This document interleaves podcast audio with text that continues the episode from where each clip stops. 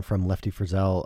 And I think one of the things I love about country music today, especially that independent alternative country music, is that so many artists are taking inspiration from people like Lefty Frizzell. I listened to the pedal steel on some of these old Lefty Frizzell albums, and it sounds kind of familiar to some of the songs that are coming out today. And I love this next song. It's all about discovering that sometimes the stranger is yourself. Sometimes you don't even recognize yourself.